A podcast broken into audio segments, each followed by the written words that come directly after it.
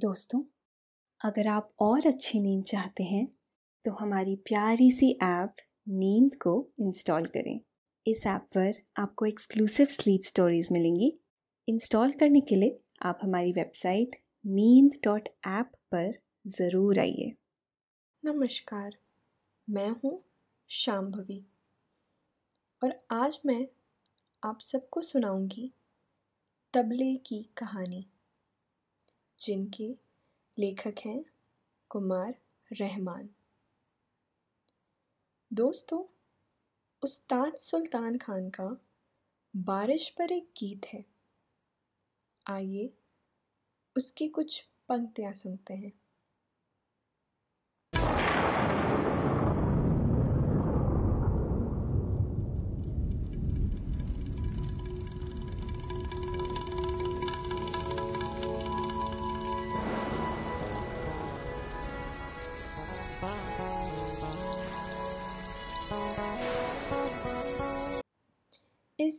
सुनहरे गीत को सुनते हुए आप सबको बारिश के बूंदों की गिरने की आवाज़ सुनाई देती है।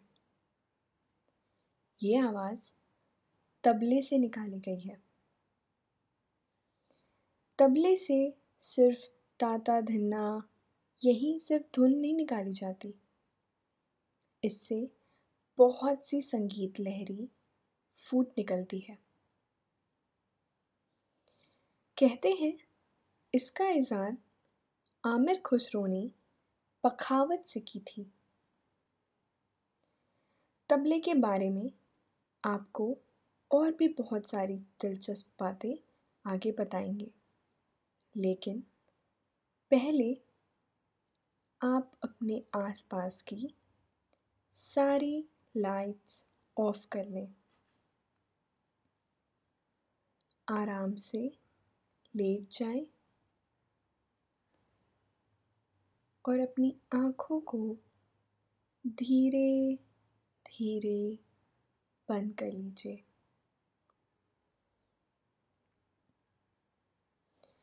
अब थोड़ा सा अपने शरीर को आराम दीजिए। थोड़ा और आराम दीजिए। अपने शरीर को बिल्कुल ढीला छोड़ दीजिए। कोई टेंशन नहीं। कोई तनाव नहीं। अपने दिमाग में चल रहे सभी विचारों को और सारी चिंताओं को त्याग दीजिए। एक शांति सी महसूस करिए।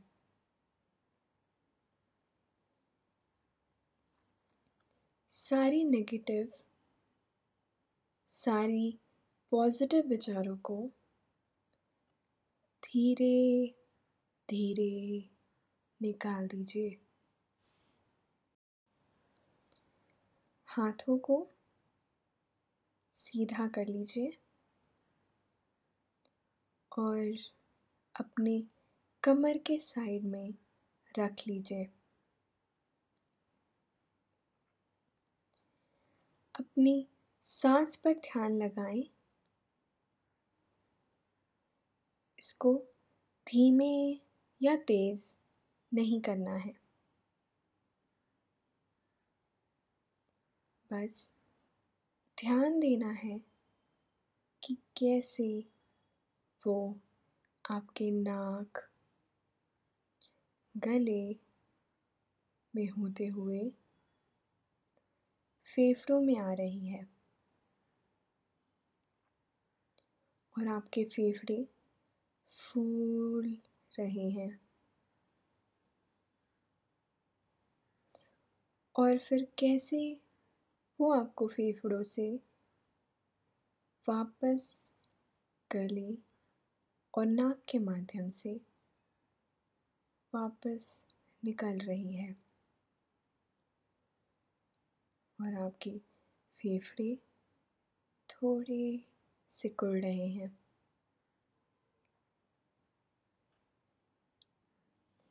मन शांत, एकदम शांत होता जा रहा है। आप अच्छा महसूस कर रहे हैं। हर तरफ़ शांति है, सुकून है और खामोशी है। तबला हमारे भारत का मशहूर म्यूज़िकल इंस्ट्रूमेंट है।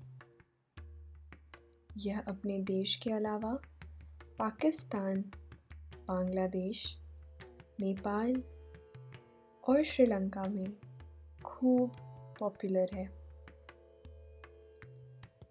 कहा जाता है कि तबला हज़ारों साल पुराना इंस्ट्रूमेंट है, लेकिन नए रिसर्च से यह भी पता चलता है कि तेरहवीं सदी में आमिर खुसरो ने पखावज के दो टुकड़े करके तबले का इजाद किया था। पखावज एक बड़ा इंस्ट्रूमेंट है। इसे मृदंग भी कहते हैं। यह देखने में ढोल जैसा दिखता है, लेकिन लंबाई में उससे बड़ा होता है। इसका एक सिरा काफ़ी छोटा और दूसरा काफ़ी बड़ा होता है। मृदंग बहुत प्राचीन वाद्य है। इससे पहले मिट्टी से बनाते थे। बाद में मजबूती के लिए लकड़ी का खोल इसकी आवाज़ भी ढोल से अलग होती है। मृदंग बहुत प्राचीन वाद्य है। इससे पहले मिट्टी से बनाते थे और बाद में मजबूती के लिए लकड़ी के खोल से। इसकी आवाज़ भी ढोल से अलग होती है। यह एक प्राचीन वाद्य यंत्र है। अयोध्या के स्वर्गीय बाबा पागलदास इसके विख्यात कलाकार थे। तबले की ईजाद से पहले पखावज या मृतंग से ही संगीत दी जाती थी। लेकिन धीरे धीरे यह जगह अब तबले ने ले ली है। कहते भी है ना, इंसान मुश्किल से आसान की तरफ़ जाता है। पखावज एक बड़ा इंस्ट्रूमेंट है। उसे बजाना भी मुश्किल है। और वहीं तबला छोटा और आसान है। दूसरे सुरताल के मामले में भी तबला लाजवाब है। आमिर खुसरो को तबले के साथ ही सितार के इजाद का भी श्रेय दिया जाता है। आमिर खुसरो का नाम तो सभी ने सुन रखा है।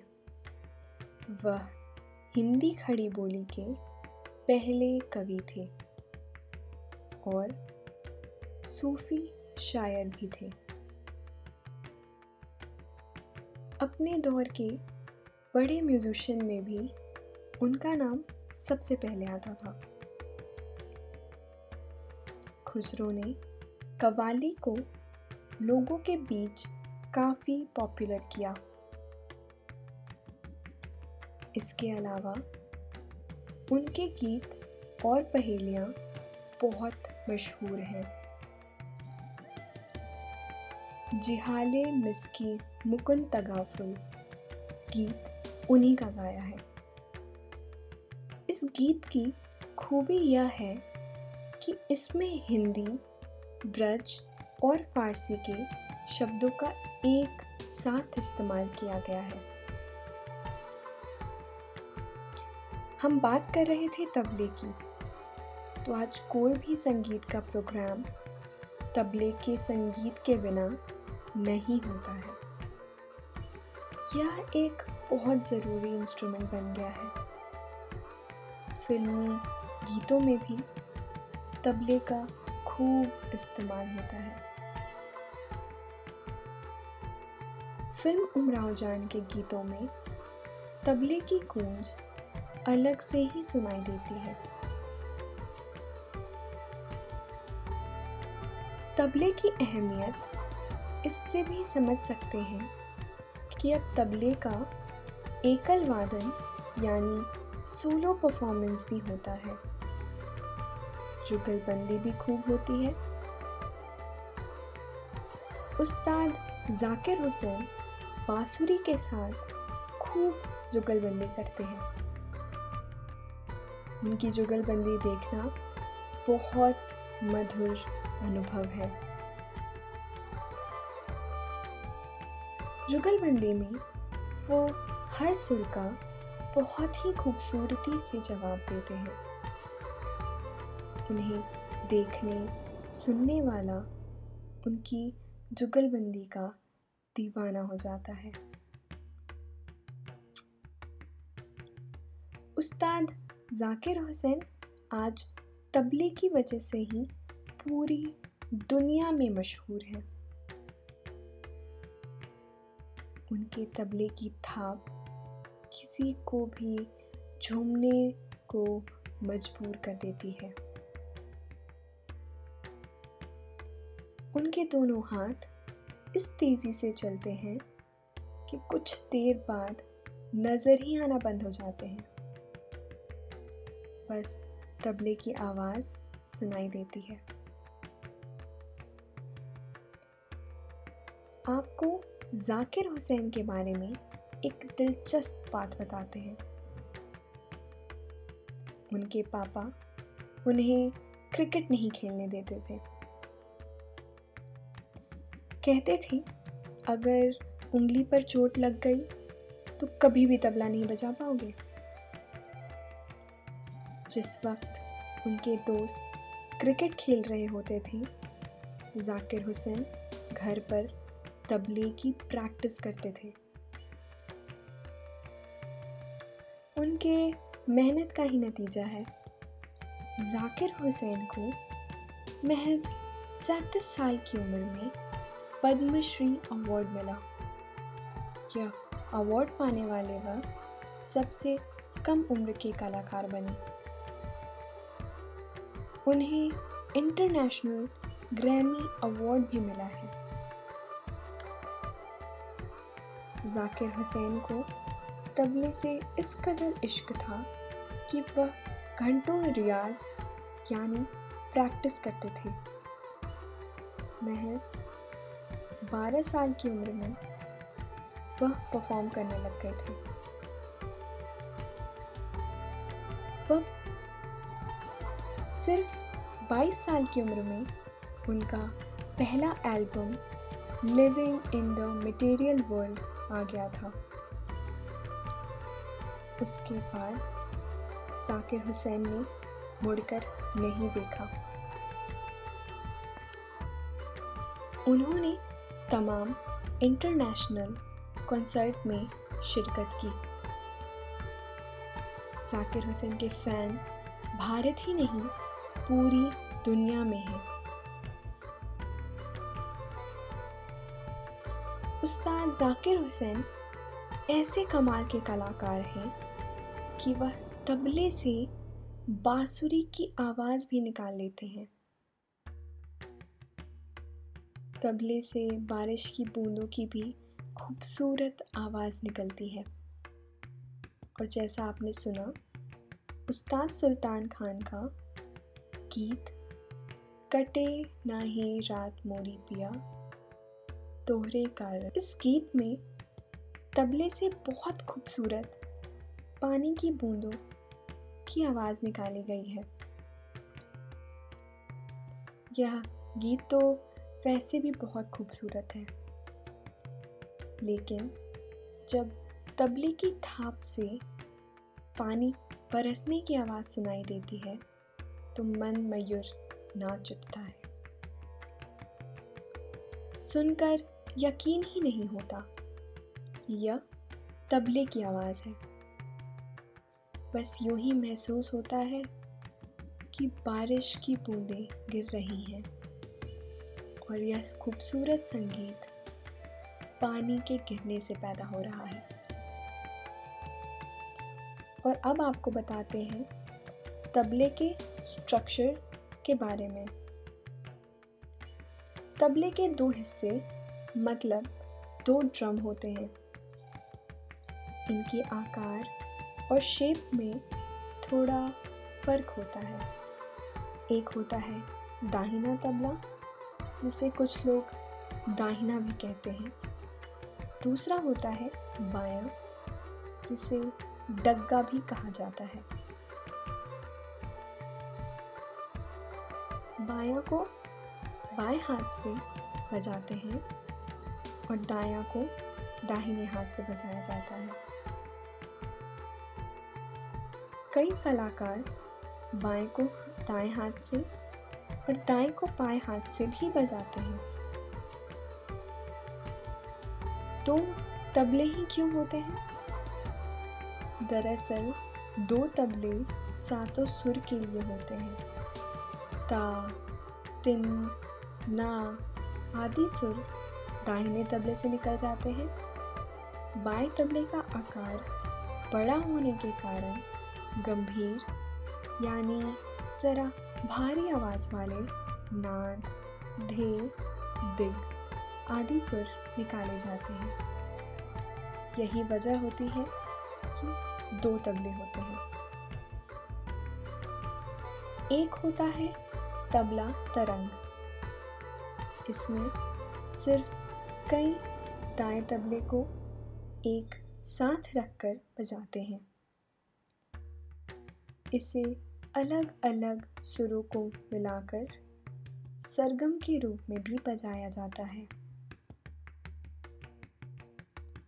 एक दिलचस्प बात और है, तबले जैसा एक और इंस्ट्रूमेंट होता है, उसे नक्कारा कहा जाता है। यह तबले से कहीं ज़्यादा बड़ा होता है और पुराने दौर में शहर में किसी बात का ऐलान करने के लिए नक्कारे का इस्तेमाल किया जाता था। किसी सवारी पर नक्कारे को रख लिया जाता था और गाड़ी शहर भर में घूमती थी। पहले नक्कारे को ज़ोर से बजाया जाता था ताकि लोग मुखातिब हो जाए और बाद में बुलंद आवाज़ से मुनादी, यानी ऐलान किया जाता था। नक्कार खाने में तूती की आवाज़। ये वाला मुहावरा तो हम सबने सुना होगा। तूती एक चिड़िया को कहते हैं, जिसकी आवाज़ बहुत बारीक होती है, और नक्कारे की उतनी ही तेज। पुराने समय में जंग की सूचना भी नक्कारा बजाकर ही दी जाती थी। आइए अब इसके निर्माण के बारे में बताते हैं। तबले के ड्रम यानी खोल को शीशम, खेर, आम, चंदन, बबूल या कटहल में से किसी भी लकड़ी से बनाया जाता है। खास बात यह है कि जितनी भारी लकड़ी होगी, तबले की गूंज उतनी ही ज़्यादा होगी। पुराने ज़माने में बायां तबला अक्सर मिट्टी को पकाकर बनाया जाता था। उस पर बाद में चमड़ा मर दिया जाता था। अब बायां तबला पीतल या तांबे का बनाया जाता है। और कुछ कलाकार बाएँ तबले के पेंदे में शीशा या जस्ता डालकर उसे नीचे से भारी बनाते हैं, ताकि तबले की आवाज़ में ज़्यादा गूंज पैदा हो। तबले की एक निश्चित ऊंचाई भी होती है। यह लगभग एक फुट के करीब होती है। दोनों तबले के मुँह पर चमड़ा मड़ा होता है और इस चमड़े को पूड़ी कहते हैं। दाएँ तबले की पूड़ी कुछ पतले और बाएँ डग्गे की पूड़ी कुछ मोटे चमड़े की बनी होती है। इस चमड़े को रस्सी से कसा जाता है। यह रस्सी भी चमड़े की ही बनी होती है। छोटे वाले तबले की चमड़े की रस्सी में लकड़ी के गट्टे फंसे होते हैं। इन गट्टों को बजाने से पहले छोटी सी हथौड़ी से ठोककर स्वर को ऊँचा या नीचा किया जाता है। आपने भी अक्सर कॉन्सर्ट से पहले कलाकारों को तबला सेट करते हुए इसी तरह से देखा होगा। तबला बजाने का भी एक खास तरीका होता है। इसे किसी उस्ताद की निगरानी में लगातार प्रैक्टिस से सीखा जाता है। तबले के ऊपर लगी खाल पर उंगलियों से चोट करके आवाज़ पैदा की जाती है। तबले के ऊपर बीचों बीच में आपने काले रंग का एक गोल घेरा देखा होगा। इसे स्याही कहते हैं। इस स्याही को लोहे की जली हुई राख में नीला थोथा मिली हुई ले को मिलाकर तैयार किया जाता है। इस स्याही को चमड़े को खुरच कर लगाया जाता है। इसे कई कई बार लगाया जाता है और हर बार गोले का दायरा छोटा हो जाता है। इससे ही थाप पैदा होती है। बाएँ टग्गे पर स्याही बीच में ना लगाकर थोड़ा किनारे की तरफ़ लगाया जाता है। लोहे की राख बनाना काफ़ी मुश्किल और टाइम टेकिंग है। इसीलिए अब स्याही, चावल या गेहूँ के मार्च कई दूसरे चीज़ों में मिलाकर भी बनाया जाता है। कुछ कलाकार स्याही की जगह गूंधे हुए आटे को चिपकाकर सुखा लेते हैं। हालाँकि हर बार इसे दोहराना होता है। चलिए, आखिर में बात करते हैं तबले के मशहूर घरानों के बारे में। इन मशहूर घरानों में दिल्ली घराना, लखनऊ घराना फारुखाबाद घराना बनारस घराना और पंजाब घराना शामिल है। यहाँ से सीखे कलाकार इससे घराने से ही पहचाने जाते हैं। तो दोस्तों, ये थी तबले की कहानी। ऐसे ही हम बात करते रहेंगे अलग अलग म्यूज़िक इंस्ट्रूमेंट की और उनके पीछे छुपी हुई दिलचस्प कहानियों की। अब आप आराम से सो जाइए और सपनों के समुद्र में गोते लगाइए।